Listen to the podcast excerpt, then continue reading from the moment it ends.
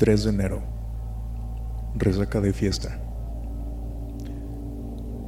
Han pasado unos días desde que actualicé mi diario por última vez. La reunión con los de la empresa ha estado genial. Creo que este año me voy a poder permitir unas buenas vacaciones tan solo con lo que he ganado en el último mes.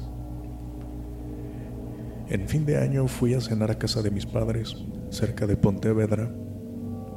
Hace unos años que se mudaron allí, ahora que no tienen que trabajar.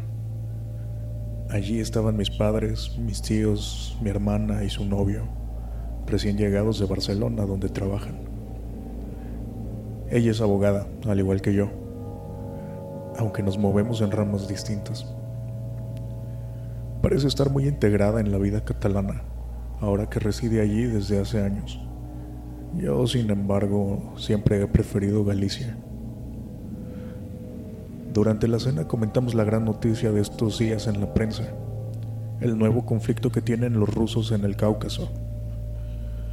Por lo visto, un grupo de guerrilleros islámicos de Dagestán han asaltado unas antiguas bases soviéticas que aún están bajo control ruso en esa república.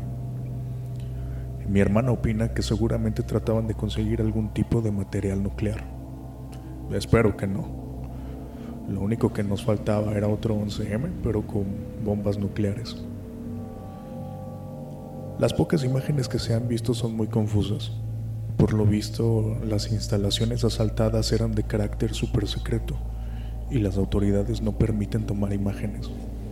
Así que los corresponsales se ven obligados a hacer sus comentarios con imágenes de recurso y planos desde la terraza de un hotel. Se habla de que hay centenares de muertos y Putin ha decretado el estado de alarma en todo el territorio ruso. Las imágenes de soldados y tanques ocupando las calles resultan un poco escalofriantes. Seguramente temen que haya más atentados o asaltos por el país. Me alegro de no estar allí.